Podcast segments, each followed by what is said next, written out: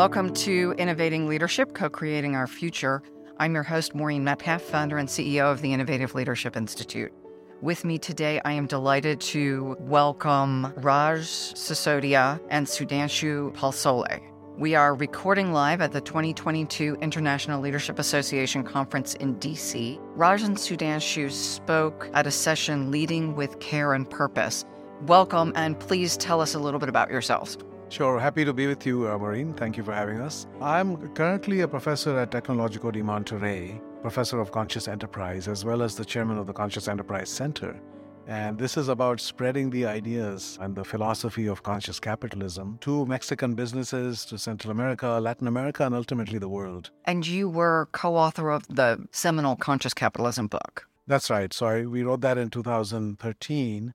And this came out of some work I had done, uh, a book that was published in 2007 called Firms of Endearment, where I discovered that companies that were loved by everybody, hence the name, we discovered what are the principles or the approaches that make that happen. And we discovered the four pillars of conscious capitalism there's a higher purpose, there's a stakeholder mindset, not a shareholder mindset, there's a conscious leadership that cares about the people and cares about the purpose, and there's a caring and trusting culture. And that companies, when they operate in that way, they actually outperform the market dramatically by nine to one in over 10 years in my research. So that kind of became the basis for a movement to say, let's change the story of business because the old story doesn't work and it's causing too much harm while it's trying to create jobs and products and services. Thank you. And Sudhanshu? Well, I got into the field of leadership through the back door. I was not trained for anything to do with business, but at a certain point, I, I, had a mentor who actually said to me, You need to come and talk to the people in the world of business. And this was about going back about 25 years. And then that got me into uh, thinking about uh, leadership from the point of view of what exactly is it that leadership does in a fast moving 21st century context. Everything around us is being dismantled as we speak by digital technology, environmental overshoot, and a whole lot of factors that are affecting the world. And yet, the way we seem to be behaving and leading our organizations hasn't really changed that much from the industrial age. So I think my interest really grew from that point onwards to start thinking about so, what can be done differently? And that kind of brought me to one of the things that we spoke about a little earlier, Maureen, which is the whole world of purpose and empathy. And how can we shift narratives in our business enterprises and in academia that can take us away from the maxim that, you know, the role of business is to make money, period, into being a lot more inclusive of some of these deeper human aspects. So that's really what I do. I'm a fellow at the University of Cambridge, I'm a faculty at Duke. And then apart from that, I spend a lot of time writing, talking to people, and trying to do less and less every year, which I'm not succeeding at. and you also have a recent book in the spirit of doing less, because books, of course, don't take any time to write. Now, you're right. So that book is called Rehumanizing Leadership, and that came out just before the pandemic. The one that came out before that was called The Social Leader. That interestingly, that came out in a far more optimistic time. Obama had just come into the White House, and uh, the world seemed to be in good shape. And then suddenly, after that, we seem to have entered a, a big slide, which we are in right now. So, yeah. So these are the two recent books. The other books go back a long way. Let's talk about then the topic about leading with care and purpose. So let's start with purpose. Why do you care about purpose? It's inescapable as one of the primary evolutionary forces that courses our veins as human beings, one that we have acknowledged in literature, in philosophy, in uh, so many aspects of life, but never really acknowledged in the world of business, enterprise, or even in academia. It remains the fuel source that drives human agency, that gives a sense of meaning to people. And as I was saying a little earlier, it's time to think of how we can bring it back consciously into the world of business. I think it serves an enormous role in doing good for the world and it's of service. And we need to create new narratives around purpose that make it mainstream rather than something good to have on top of all the stuff that we end up doing anyway. So it's required a fundamental change in the way we think about ourselves as human beings, our relationship to each other, our relationship to the work that we do, and the workplaces that we create in which people come and spend most of their lives. And if they're not purposeful, we're missing a huge trick over here. When I teach leadership, the first thing we do is explore the idea of each person's individual purpose and values not my business purpose, my human purpose. And consistently, for most people, that is the most impactful part of any of the programs they've done. There are still a few people who don't understand why it matters. They're maybe earlier in their journey. That's correct. Just building on what you said right now, for me, leadership is a continuous process of self discovery. It's the unraveling of the mysterious forces that drive us to do what we do for the good of the others. And leaders who start getting in touch with their purpose seem to find that journey not just a little easier, but also a lot richer. And they're more effective. And they're more effective. If I have an internal compass, I'm going to consistently make decisions that are driven by my values, not just whatever's expedient for today. You got it. You know, I think purpose is a fundamental human need. What defines us as human beings, what makes us unique among all life on this planet. We have, of course, self interest, and that is a necessary thing for all of us to have to look after our own well being. The mistake we made was that we defined human beings from an economic standpoint purely in the dimension of what's called homo economicus, right?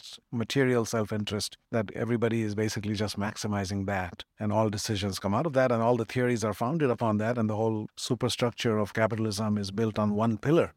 And that's not a very stable foundation. You know, you need multiple pillars. And I think there are two others. So the other one is the need to care, fundamentally we are wired. So Adam Smith is considered the father of modern capitalism. He wrote The Wealth of Nations, which was about the drive for self-interest, that people pursuing self-interest will organize society in a way that will work. But he also wrote a book called The Theory of Moral Sentiments 17 years earlier, which is about the human need to care without regard to self interest. So we are wired to care, and it's not always a selfish thing. If I care, then this will happen. So we have that. So that's the second dimension that we have been missing in the world of business and leadership. And the third is purpose, the drive to purpose human beings have always had that. I agree with Sudhanshu. But if you look at human history, until 200 years ago, 90% of people lived in extreme abject poverty, less than $1.90 a day in today's terms. And so they were only focused on survival. So purpose is a luxury at a high, you know, you can't really think about that if you don't have enough to eat or you're just looking to survive. I think we live in a world today where not everybody, but billions of people have the ability to think about their life in a deeper way. And that hunger for meaning and purpose is universal in us as individuals and in any entities that we create, organizations, companies, etc., they are reflections of us, right? Organizations are a collection of organisms. And so everything we create also has to have its own purpose. And if you don't have a purpose, if you don't have a explicitly articulated higher purpose and the core values that go with that, then you default to the normal purpose, which you're told is just about making money. And that is not only not as effective, but it is actually harmful.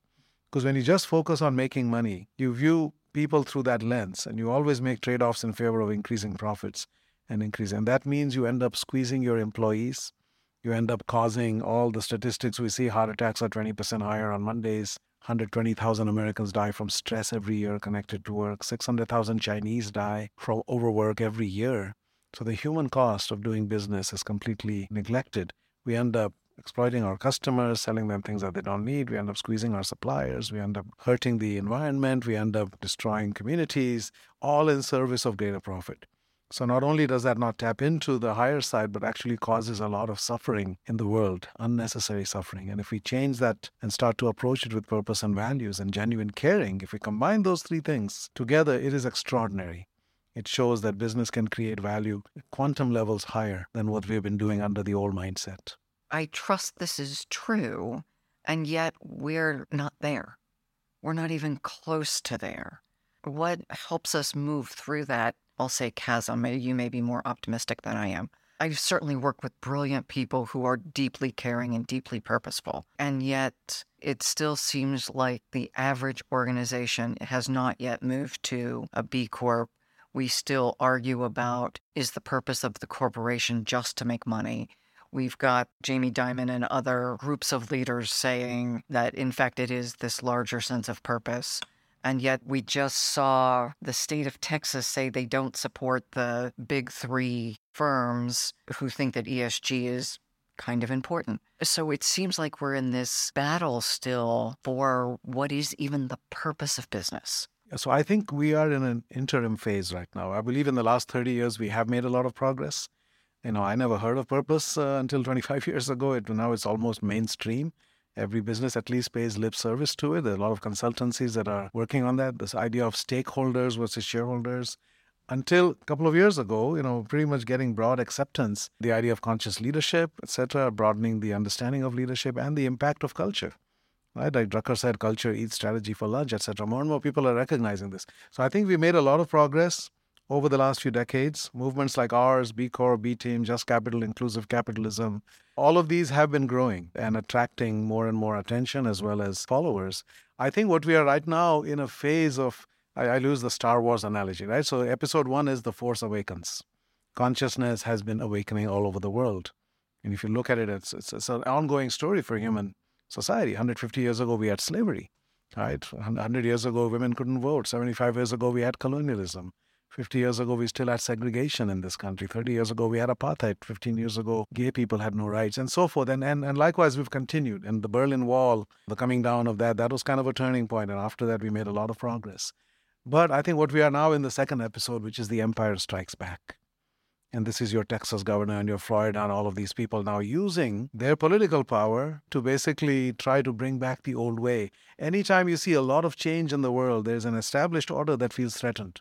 And of course, we've had a sort of patriarchal, profit driven system in which the small number of people at the top have done extremely well by their own definition of success. A lot of power and a lot of money. Many, many billionaires, uh, you know, not even founders, executives of companies becoming billionaires, right? Like Jack Welch and others. So, by their value system, and theirs is a limited value system, it's all about power and money. And we know that doesn't bring happiness, but that's our system has actually systematically promoted and developed and elevated those kinds of people and that's who occupies the highest you know levels of most major companies. And so they've done very well by their own standards. And now there's a backlash as i said the empire strikes back and we're going through that right now. There's always a tug of war between the forces of progress and evolution and the ones who want to hold that back because they perceive a loss of privilege and a loss of status, right? When you've been the sort of the top of the pile for so long, and now other people are able to get rights and recognition and some degree of power, they feel threatened, although they shouldn't, because it's not a zero sum game. We can all rise. And so I think we're in that phase, and I believe there is an episode three always. Right? And that is the return of the Jedi. So we have to stay focused on what we know and believe to be right, that if we continue down that path, in a century, this planet will be uninhabitable we are stealing the future from our children, and we are actually destroying not only this planet, but other life forms. There's a mass extinction of species going on in the history of this planet, the first one caused by human activity. And we know that all life is interconnected. So it's not just climate change, it's species extinction. And what happens, as Einstein said, if the bees disappear, humans disappear five years later. That is happening. There's an, an apocalypse of insects. Right? I just read yesterday that two thirds of wildlife has disappeared since 1970. All of life is interconnected, and we are the apex species whose responsibility it is to steward this planet and all of the life. And we're all interconnected, and therefore, if those lives die, those life forms, eventually we also die. So we have to recognize that we cannot give in to these retrograde forces that are trying to pull us back and take us backwards, that we have to stay true to what we know is needed in the world. Well, I'll just build on uh, Raj's wonderful answer. So, if you look at uh, history and the big changes that have taken place in history, when one system is going to be replaced by another, it's almost like a paradigm is disappearing and a new one is being born. The old paradigm puts up its last stand because that's all that it knows. The stand can last for decades. Sometimes it can last for many, many decades. So I think there's going to be a lot of pain that we will necessarily have to go through as a system gets replaced by another one. But we cannot just wait for the systems to get replaced. I think there's something else that we'll have to do. And for me, if we truly want to bring things like purpose and caring into mainstream, leadership will have to evolve to a higher level of consciousness. So the change is not just going to happen out there, the change will have to happen in here. And I think that's where our endeavor ought to be. How do we bring those heading up our organizations, as well as those in the lower echelons of the organization, how do we make them more conscious about who they are? So they awaken to themselves, they awaken to their own purpose, their own potential, and their own sense of interconnection and interdependence with the rest of the world, because that's sorely lacking right now.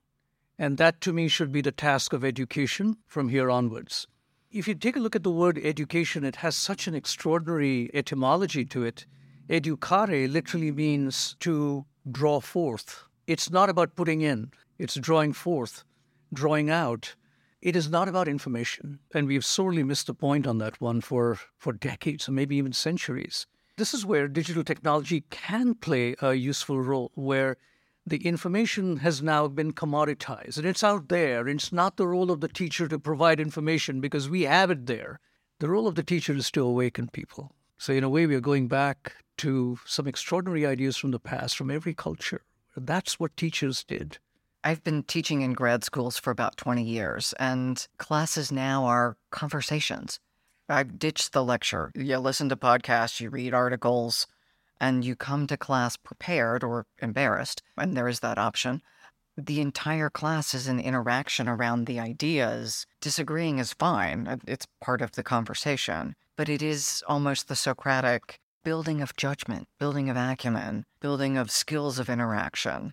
I would love to sit in one of your classes, both of you, because it seems like those would be engaging places to be. I imagine being in Paris years ago with the great philosophers having those conversations in the salons. We don't have that as much now. True. Where the heart and mind are both engaged, and there's passion, and there is poetry, and there is literature the divisions that we've created between the technical subjects, the technicality of it all, and then the arts, it's almost sidelined. It's what you do in your spare time. And I think we need to bring those two back. Yeah, the other time you're doing, quote, real work.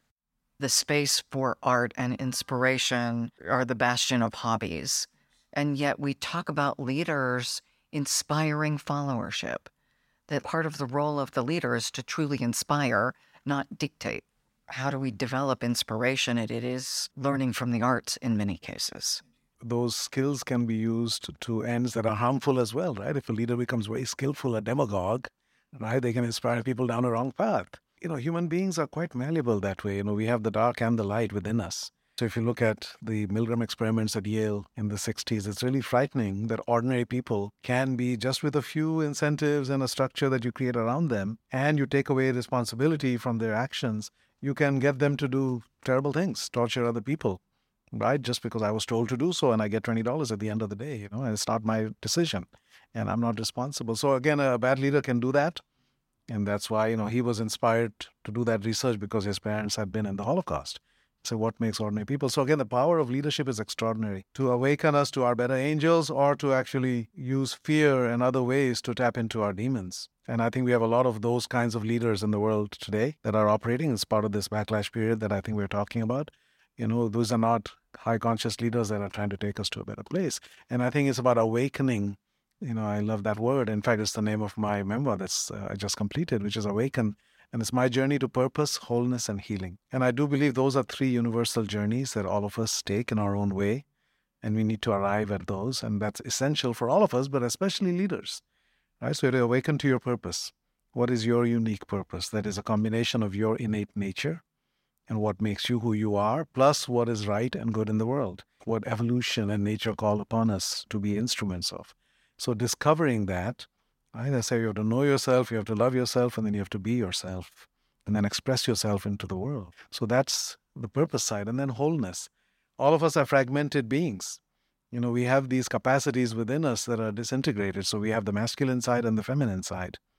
And most of us and society has kind of conditioned people to only focus on that masculine energy, right? And the feminine has been suppressed. People have been made to feel shame if they exhibit caring and empathy and tears and so forth, right? So women have been sidelined and the feminine has been suppressed. And therefore, that means we are operating as half human beings. When the fact is, majority of people on this planet are women and all of us have both sides, men and women. And so we need to become whole beings. You know, in India, where we both come from, we have symbols and we have gods that represent all of the values and what we need to aspire to. So we have a god who's the Ardhanarishwar, half male, half female god. Right? So this side is Shiva and this side is Parvati. And you've got the full, the beauty of the masculine, the full beauty of the feminine together. And the idea is we are born into genders, you know, two or there could be other. But then over time, the journey is to evolve towards wholeness to be tough minded and tender hearted, as Martin Luther King said, right? So that wholeness is an essential piece. How do I become a human who is capable, who's equally, in equal measure, strong and powerful and loving and empathetic and caring and nurturing and all of those, as well as the other two dimensions, which is the elder and the child? How do I tap into my higher self, my divine self, where meaning and purpose and transcendence and legacy and those kinds of things come? And how do I heal my inner child so that I have access to joy and playfulness and creativity and laughter and humor? You know, most of us have a wounded inner child. Right? So, how do I create healthy manifestations of all four energies within myself so that I can be a whole being? And the phrase we use is, How can you be the wise fool of tough love? You're wise and you're foolish. So, the healthy elder energy and the healthy child, think about the Dalai Lama, right? He's incredibly wise, but he's always giggling and playful, right? And you're tough, incredibly strong and resolute, and have moral courage and personal power and you're rooted in love, right? And so that combination is really ultimately what we all need to aspire to. Problem with that for many of us is the fact that we have that wounded inner child. And that's why the third piece comes in healing. We have to heal ourselves. All of us are carrying wounds and traumas in our lives, right? And if you don't acknowledge that, and we, we will never heal them. And so I believe every single human being has some degree of post traumatic stress injury because life is difficult, childhood is challenging, all kinds of things happen. They they put scars on our psyche that last a lifetime and we become reactive. We don't even know why we act the way we do sometimes. And say, I don't know why why that happened. I don't know what I was thinking. Because there's a trigger.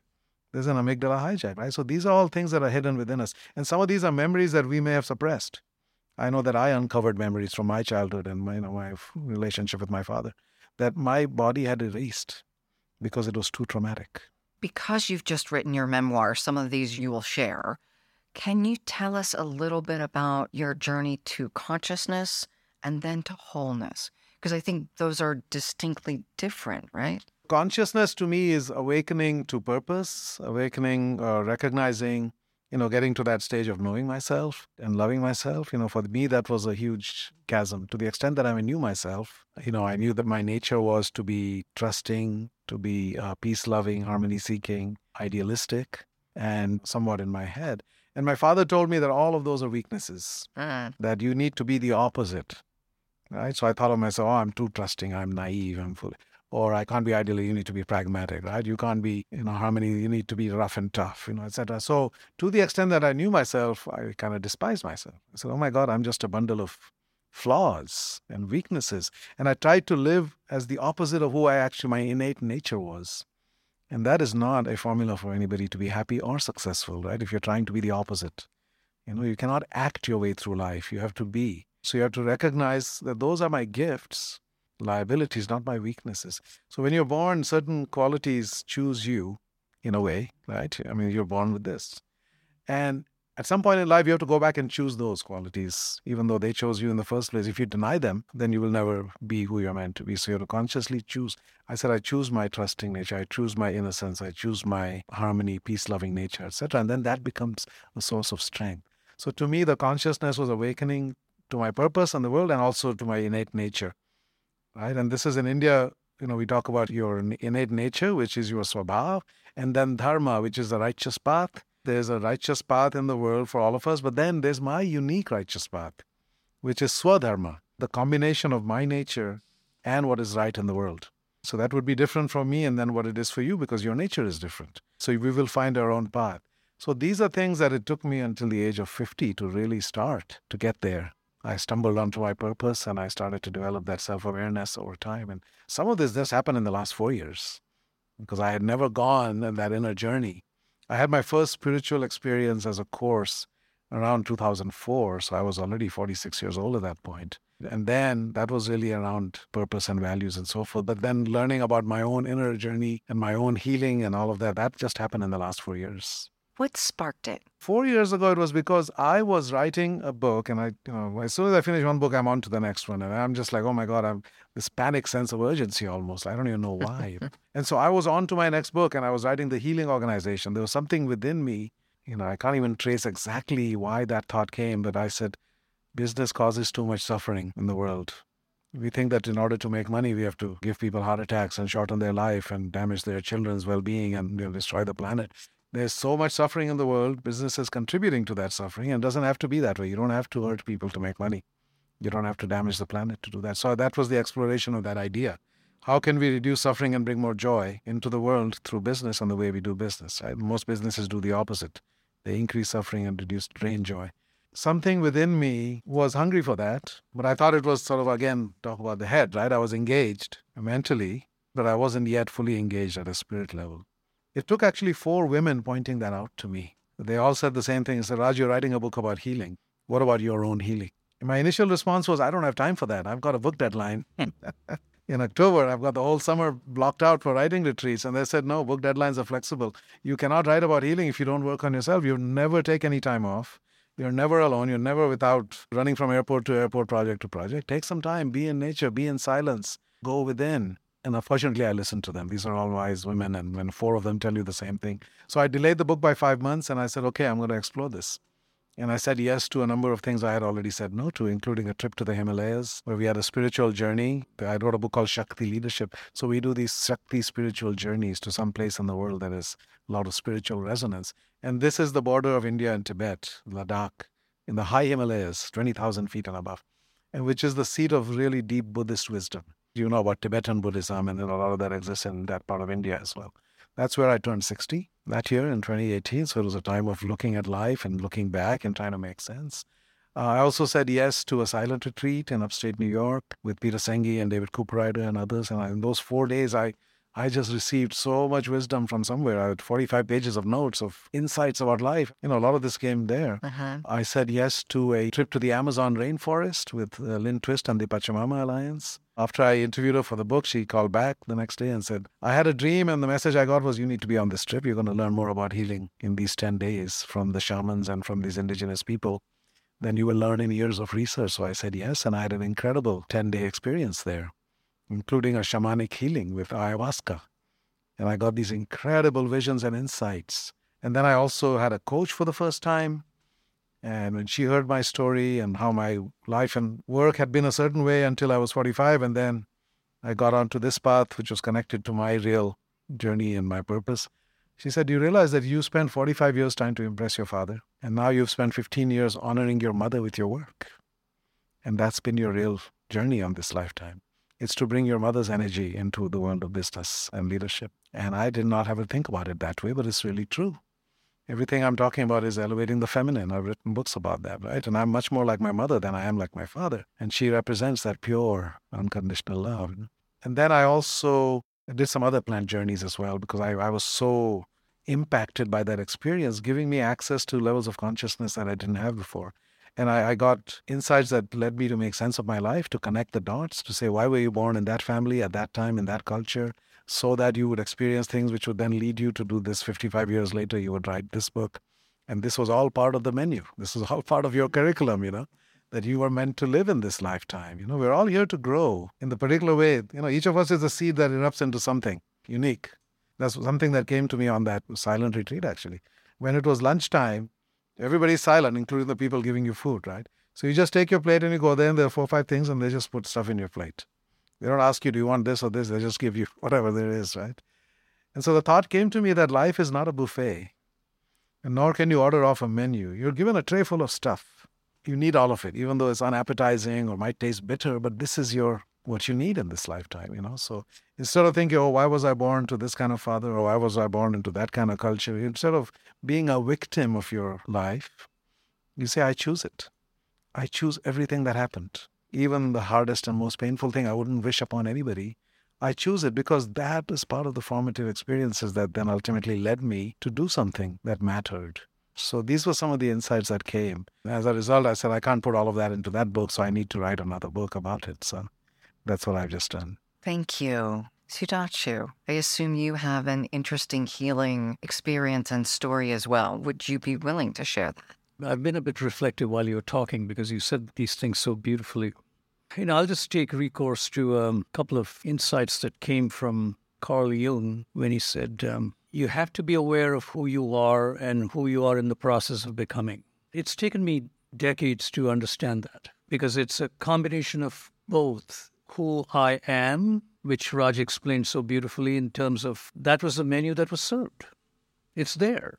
This body, the preferences we have, the tendencies we carry in us, they're there. Then there is also the process of becoming. What am I becoming? It's the understanding of those two concurrent forces that starts shifting our perspective on who we are and how we are related to the world. And I think these are the two most profound thoughts and contexts that really shape our thinking. Who am I and what am I in the process of becoming?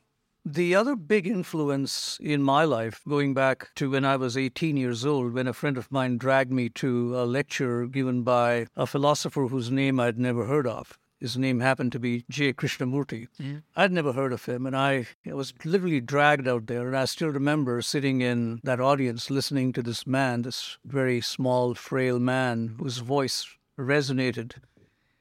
And when he said, You are the world, intellectually, I didn't understand it. I was trying to analyze it. But somewhere deep down, those words took root, and I began to understand the nature of reality a lot clearer over the next many, many decades that it's taken me.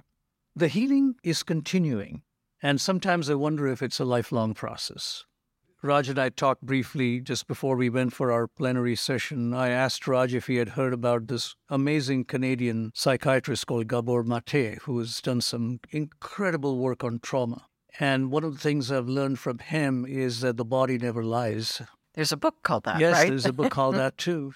And so since then, I've started to focus a lot more attention on my own body, my own somatic intelligence. You talked about, Raj, about the disconnection we have from the feminine, right? And that the other disconnection we have is from the body. So it's literally from up here. Everything is up here. We're trained to be this. So, in a funny kind of way, I'm trying to reconnect with my own body. And that to me is going to be a major part of the healing going forward. So, the journey towards healing continues. I don't think it'll be over. There's a lot of work to do on that topic. I don't often share my own journey but also a lot of disconnected memories, unawareness of my history. And then when those things come back, they come back with force. And yet, the other gift of having written a number of books, and one of them especially, felt like it wrote me. I couldn't do anything else until that book was written. It was going to come out. Not to say I have no agency, but that thing was going to come out. And it could come out slower, it could come out quickly. But until that happened, I wasn't going to do much else. And so this thing of life lives us as we get out of the way. As we chip away at the stone, there is significant beauty and there is also significant pain. They coexist. The Japanese have a beautiful expression for that. It's called kintsugi, the art of precious scars, mm. where they take broken pottery and put it back together with a blend of gold powder and glue. And so now you see this thing with all these veins running through it, and it's a work of art but it also is stronger than it was before. And so when we heal from our wounds and our traumas, then we actually emerge with what's called post traumatic growth, which is that we are stronger for having had that trauma and healed from it than if we never had it in the first place. And secondly, we become instruments of healing that trauma for others. As Viktor Frankl said, find meaning in your suffering. The only meaning to make out of any suffering, we don't control what happens to us usually. But the only way to make meaning is to prevent that same suffering in others. I don't want others to go through what I had to go through. So I learned from that and I made myself stronger. And I think the other part of what you were talking about, becoming, you know, I really resonate with that as well. You know, I've always used the metaphor of the caterpillar becoming a butterfly. So I think about the caterpillar's existence, it's all about consumption. All the caterpillar is programmed to do is to eat as much as possible in the short few weeks that it exists. As a caterpillar, it becomes like many times its original size. But then nature steps in and turns on those imaginal cells and then it goes into that cocoon phase and the transformation and metamorphosis and emerges as this other creature of light and beauty, the butterfly. It's still the same creature, but completely transform. In fact, it had to die to its old self, and that became fuel for the new self to emerge. And the level of consciousness of a butterfly, if you think about it, it's operating not just about consuming, but it is enabling other life to flourish through cross pollination and it is bringing beauty into the world, which are both important things, right? So we can all have that kind of a journey. We can either exist at a caterpillar level, which is all about consumption and accumulation of material things in the world. You know, I have a friend who once said, I had everything, but I wanted two of everything. There's no limit. And ultimately, you end up with eight houses and six jets or whatever it is. And you're trying to fill a hole that you cannot fill with those things, right? So again, it's a caterpillar existence. I'm just taking and I'm accumulating for myself, and I, my company can be a reflection of that. I can have companies that are many cat. I know many human caterpillars out there, and I know many corporate caterpillars, right? Or it can evolve into this other entity of light and beauty in the world and promoting flourishing for others. But, you know, in the case of the butterfly, it doesn't have a choice. The caterpillar doesn't wake up one day and say, What empty and meaningless life am I living? You know, I need to do good for others, right? But for us as human beings, we have to make that choice. We have to make that, you know, decision. As Peter Koestenbaum said, we have reached such explosive levels of freedom that we are in charge of our own mutation. We have to decide that I'm going to actually elevate right? And of course, we get help, we get mentors, we get teachers. We once you decide and go down that path, then all kinds of things open up. But we have to go on our hero's journey. We will face traumas, we will face pain, we will have the dark soul of the night. But then we will emerge as this newly powerful being with all the gifts that we have earned, right, from that experience. So I think that's the journey that we all have to be on. And that's really the greatest challenge and opportunity of both of our works, which is now increasingly about leaders and awakening leaders to their calling and to their higher selves. You know, to say you're not here to become as rich and powerful as you can in 40 years of your career, right? You are here to do as much good in the world as you can using all the gifts that you have been given. And how do you recognize that that is the source of deepest fulfillment and satisfaction and happiness? Not how many billions or millions you end up with. You know, and I was given a stark reminder of this three years ago. Both my parents died suddenly within three months, four months. And my father was the embodiment of that, uh, that energy, right? He had a lot of personal power and charisma and brilliance and intelligence, but he was all about power, you know, from an ego perspective. It's all about power and money and status and success. So he represented that, but he did not come from love. And he didn't have a higher purpose in his life, right? It was all about how much can I accumulate. As long as you did what he wanted, he loved you. If you didn't, then you were dead to him. Which I, he literally cut me off for five years and said, I would rather not have a son, you know, etc. Great personal power, no unconditional love. My mother had great unconditional love there's nothing you could do that would cause her to not love you and continue to show. But she had no personal power. She never stood in her own personal power. And then both of them died, and I saw the funerals, right? And I, we were, I was there, of course. And when my father died, nobody cried. Only my mother cried. But my sister, my brother, me, my cousins, my nieces, my nobody. I'm, I'm looking around saying, wow, this is a very solemn, almost like a state funeral. You know, everybody's very, it's a big deal, the passing of a patriarch but there's no grief. And four months later, when my mother cried, there was an outpouring of grief that I've never seen. You know, I was crying for weeks before and after this happened, you know, and it just opened up people's hearts. And so that really gave me a lens. If you can ask people, what will be the predominant feeling when you are no more? Is it going to be grief or relief? And when my grandfather died, there was relief because he was a harsh, tyrannical patriarch people's lives were constrained and controlled by him. Nobody could actually live the way they wanted to, and they were waiting to inherit the land and inherit the title and inherit whatever. Literally, there was a countdown to say when. You know, when will this happen? Right? So, will there be grief or relief? Will there be gratitude or apathy? And the same applies when you step down from your role as CEO. What will be left in the room? Will it, is people going to be relieved? Is there going to be grief? You know. So I think that's the ultimate test. And to me, the Holy Grail, therefore, is how can you live life so that you have that great personal power and impact with unconditional love together. If my mother could have had personal power, she could have had such a huge impact beyond even what she already had, which was huge. Right? Love is ultimately more powerful than what my father had. But the combination is really extraordinary. And so, how do we bring that together and how do we get leaders to recognize that before it's too late and they end up in their deathbed and they're alone and miserable and rich? That happens a lot. I know a lot of miserable billionaires, very, very rich people. So, then what does 21st century leadership look like? You've started to shape the conversation. How do we take that forward and build on it? It's got to begin with a profound recognition that we cannot go on like this you know, dying on your deathbed, being rich and powerful, as you described, may have been okay at a certain point. But today, it is not only not a great way to die, as Raj said, you're also being extremely unproductive in what was entrusted to you if you're the CEO, for example. And I think we need to go back a little bit and figure out what exactly has changed uh, when we talk about the 21st century.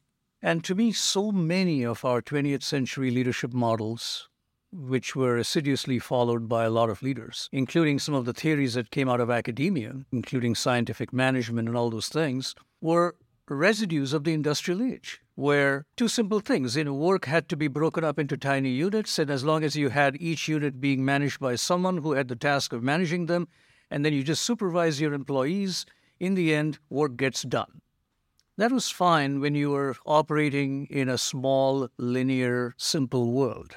When you operate in the kind of complex world that we are operating in right now, and add to that the litany of issues we have, complex issues of the environment, of social division, and of course, you know, you have a species that is wired up for the very first time in its history. We've never had this before. So when you put all that together, that residue of the industrial age is not going to work. End of story. We have to figure out a different way of doing things. You know, so far, the operating principle for most organizations was about the received word, as I called it in my previous book.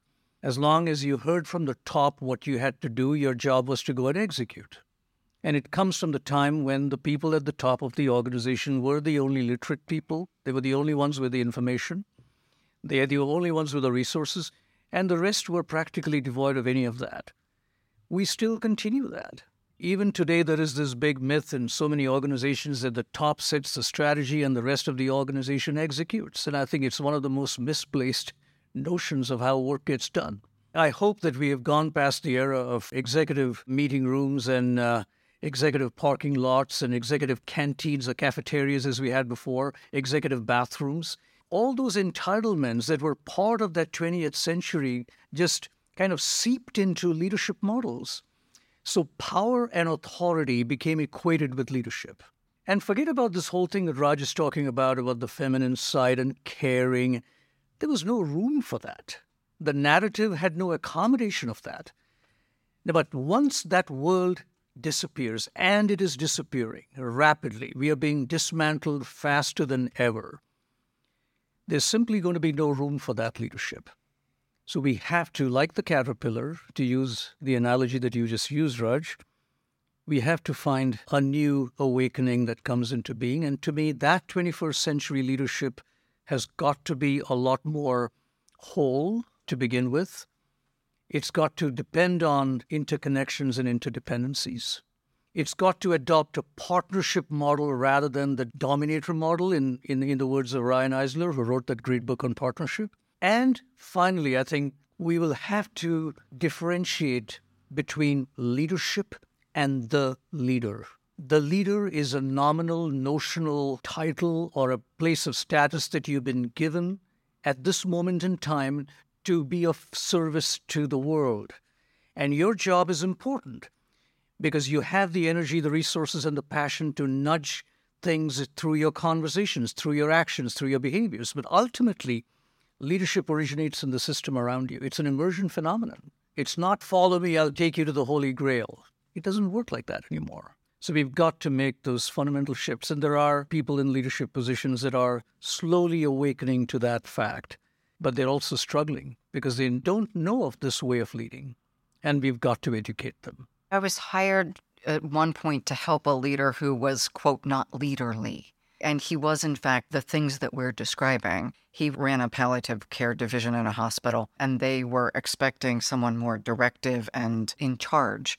And instead, he was incredibly caring. He was an ethics professor, a neuroscientist, and would embody the things that we would equate with the butterfly. It is certainly not male power. He had, I would say, balanced male and female energy. It does seem that as long as people running organizations who are setting the tone are looking for leaderly as described by the traditional industrial revolution model, we continue to get what we have seen historically. The shift from Empire Strikes Back to Return of the Jedi, I think coming from academics, coming from the brilliant books you're writing, coming from conferences like this, and from our younger generation who's saying, I won't work for that.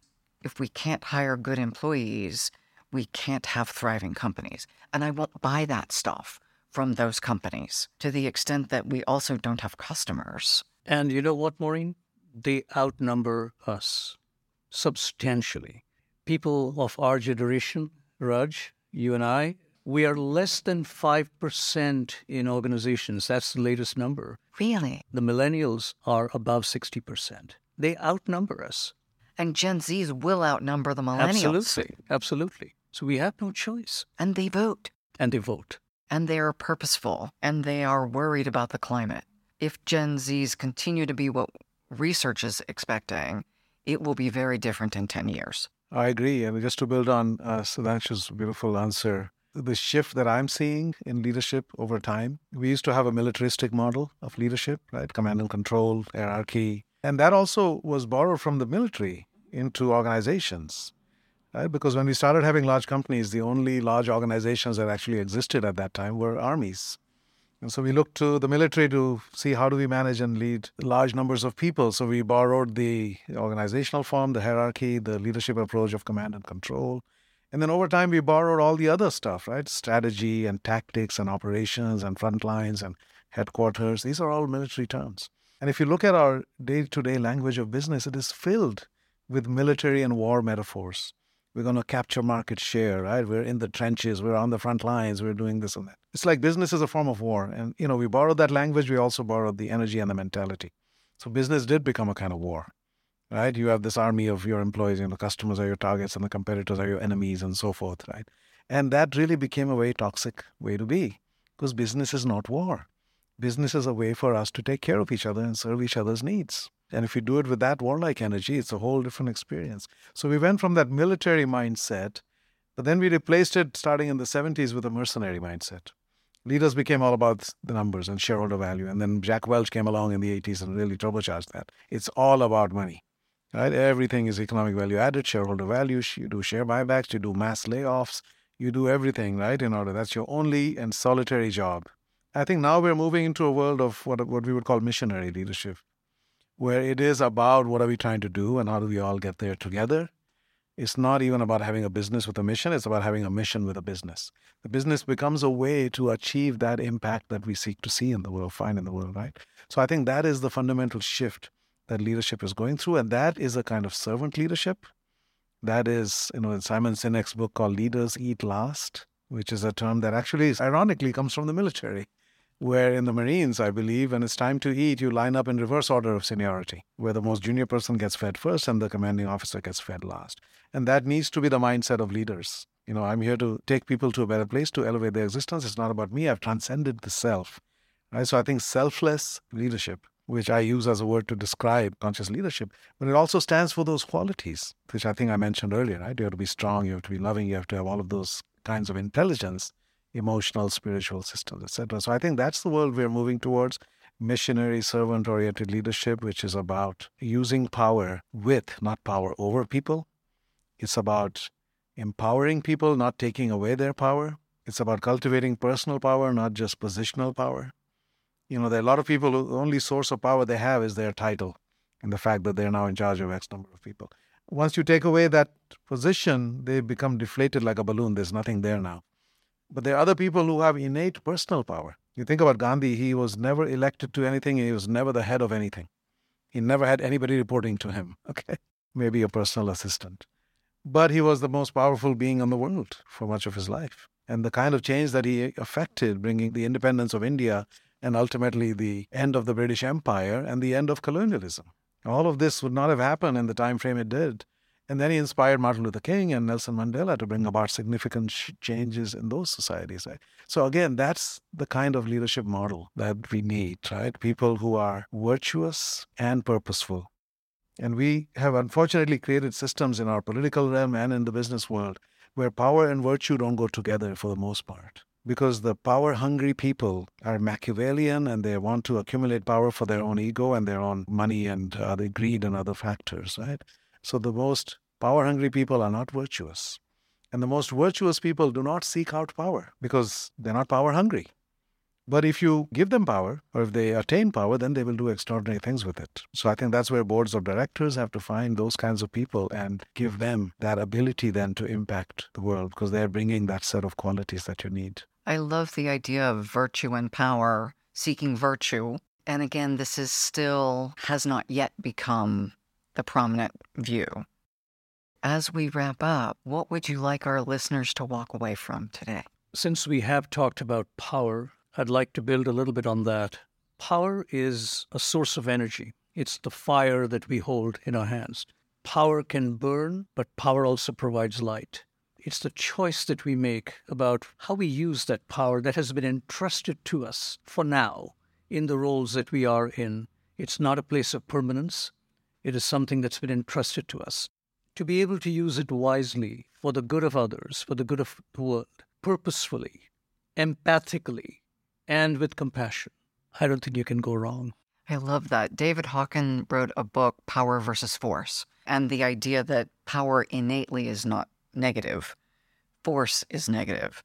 Power moves our world forward. So I really appreciate that distinction. Thank you. And Raj, I would say work on your own development. You know, we're all here to give and to grow in Richard Leider's world. So how can you evolve into who you're meant to be?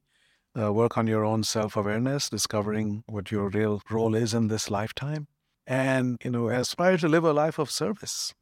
And so then picture the scene at the end of your life and what will be the energy in that role, and what do you want that obituary to say? Not your resume virtues, but what you stood for in life and what impact you had on the lives you touched. And that is the ultimate test. And that will resonate through the generations because you're gone, but your children and their children and their future children will all be impacted by that. You know, so we all have an enormous wake that we leave behind, like a boat or a ship. Most of us never stop or pause to even see what it is. We have a much bigger impact than we realize and a much longer lasting impact than we realize, both for good or bad.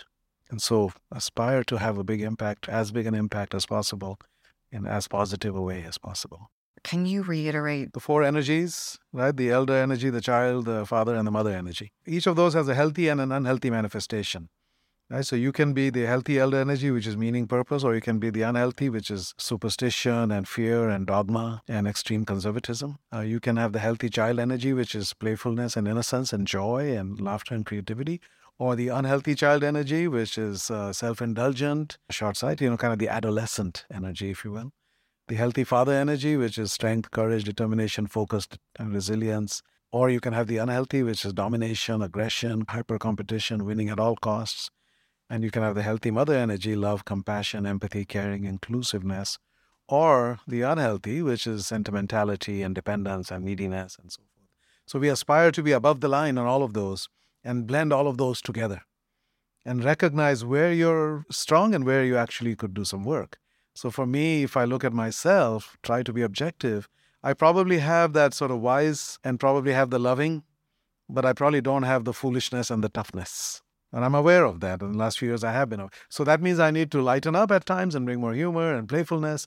And I need to cultivate that healthy masculine, the setting of boundaries, the leaning into necessary conflict, of not being the chief harmony officer at all times, but actually being willing to fight the good fight, to be the peaceful warrior.